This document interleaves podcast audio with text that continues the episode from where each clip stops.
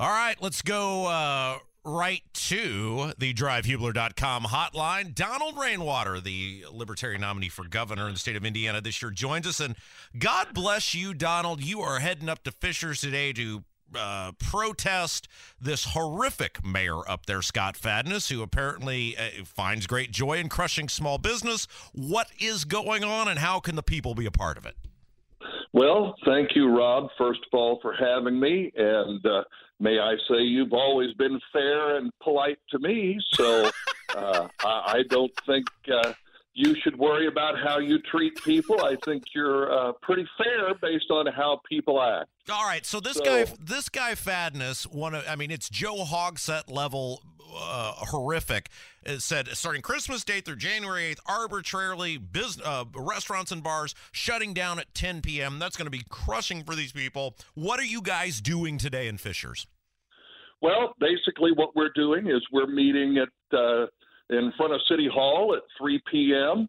Uh, in order to let uh, we, the people, the citizens of uh, Indiana, particularly those folks in Fishers, uh, let their voice be heard and stand up with uh, and uh, behind not only the business owners, but the employees of those businesses whose incomes are being severely reduced uh, by what is apparently an arbitrary decision by a group of people uh, to do something to curtail human behavior, uh, which isn't really government's purview. Donald Rainwater is our guest, uh, talking about this big event coming up today in the city of Fishers at, at City Hall, 3 p.m. You can come. I would encourage you to do so. Stand up for these business owners uh, who are just being crushed by by uh, the mayor of Fishers, Scott Fadness. Now, I got to ask you, Donald, because it seems like the Libertarian Party and now conservative Republicans who have broke off and said we this is ridiculous are the only people standing up.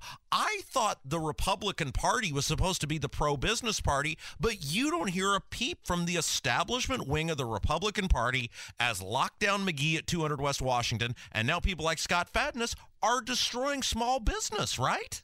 Well, uh, Rob, from my perspective, they are the establishment uh, wing of the Republican Party. So what you're hearing from the establishment wing of the Republican Party is lock them down, is uh, put them out of business, uh, put them into a situation, you know, put people in a situation where they can't pay their bills. Because let's be honest, when you restrict the hours of a business, those folks who aren't able to work after 10 o'clock at night aren't eligible for unemployment, even the expanded unemployment they they just are missing out on income that they were counting on to pay their bills, feed their children, and and do the things that uh, free people are supposed to be able to do with the income they earn. Donald Rainwater, our guest, Rob Kendall, and for Tony Katz. Uh, good morning. Thanks for joining us. We're talking about this protest taking place in the city of Fishers today, 3 p.m. at the City Hall. You can come and stand up for small business. Uh, look, you obviously uh, exceeded all expectations. You blew all previous libertarian vote getters out of the water, almost 12% of the vote, almost 400,000 votes collective. Why was it and how did, because the Libertarian Party is apparently the only option here. The Republicans aren't going to do anything. The few conservatives that exist inside that party are completely beholden to leadership uh, when push comes to shove. How do you grow that? Because you guys are, are apparently the option. Well, I, you know, since the election and, uh, you know, over the last month and a half or so, uh, we've been very uh, enthused by the number of people who've reached out and said, look, what could I do to get involved? And so we are uh, now in the process of uh, getting new county affiliates started within the Libertarian Party. We're getting people who are volunteering, who are getting involved. And and the reality is, Rob, and I think most people uh, recognize this. Uh, most of us are just sick and tired of the status quo in government, and so we have an opportunity now to do something about it. And I think a growing number of Hoosiers have had enough and are ready to make a change. We talked about this earlier about the amount of money that has flown into the coffers, uh, in this case of Eric Holcomb, but as the Republican Party as a collective. And mo- money is the lifeblood of American politics. Look, you smoked the other two guys in terms of cost per vote, but you got to be able to be somewhat financially competitive. There is a new political action committee that, that's been put together, right, to, to try to maybe raise a few dollars and start getting the word out about these things that are going on across the state of Indiana. Tell us about. Absolutely. I've launched the Liberty is Essential PAC, and the purpose of this PAC, um, very frankly, is uh, the, the mission statement that I've created is to promote the principles of liver, uh, limited government in Indiana. And that our vision is to ensure the unalienable rights of every Hoosier are protected by elected and appointed officials who prioritize liberty above partisanship or corporatism. So what that means is is that even though the election is over, the fight for individual rights and limited government in Indiana doesn't stop. And I've taken it uh, a commitment to myself and to the citizens of Indiana that I'm going to keep fighting. And I'm going to keep working to make sure that the issues that the people who voted for me felt were important are continually brought to the public attention. And this PAC is going to do that. Donald Rainwater, our guest, just a couple minutes here uh, with Donald Rainwater. He's the Libertarian nominee for governor. He's helping spearhead this big protest in the city of Fishers today, 3 p.m. City Hall in Fishers. If you want to stand up for small business against this horrific Mayor Scott Fadness and, and uh, the crushing uh, uh regulations he's he's put on them. You can do that. I encourage everybody to do it. I got to ask you because I watched the debates at home. I didn't go to any sort of debate parties or anything. I know you guys had those. I'm too nervous, right? Like I felt I would be a giant distraction.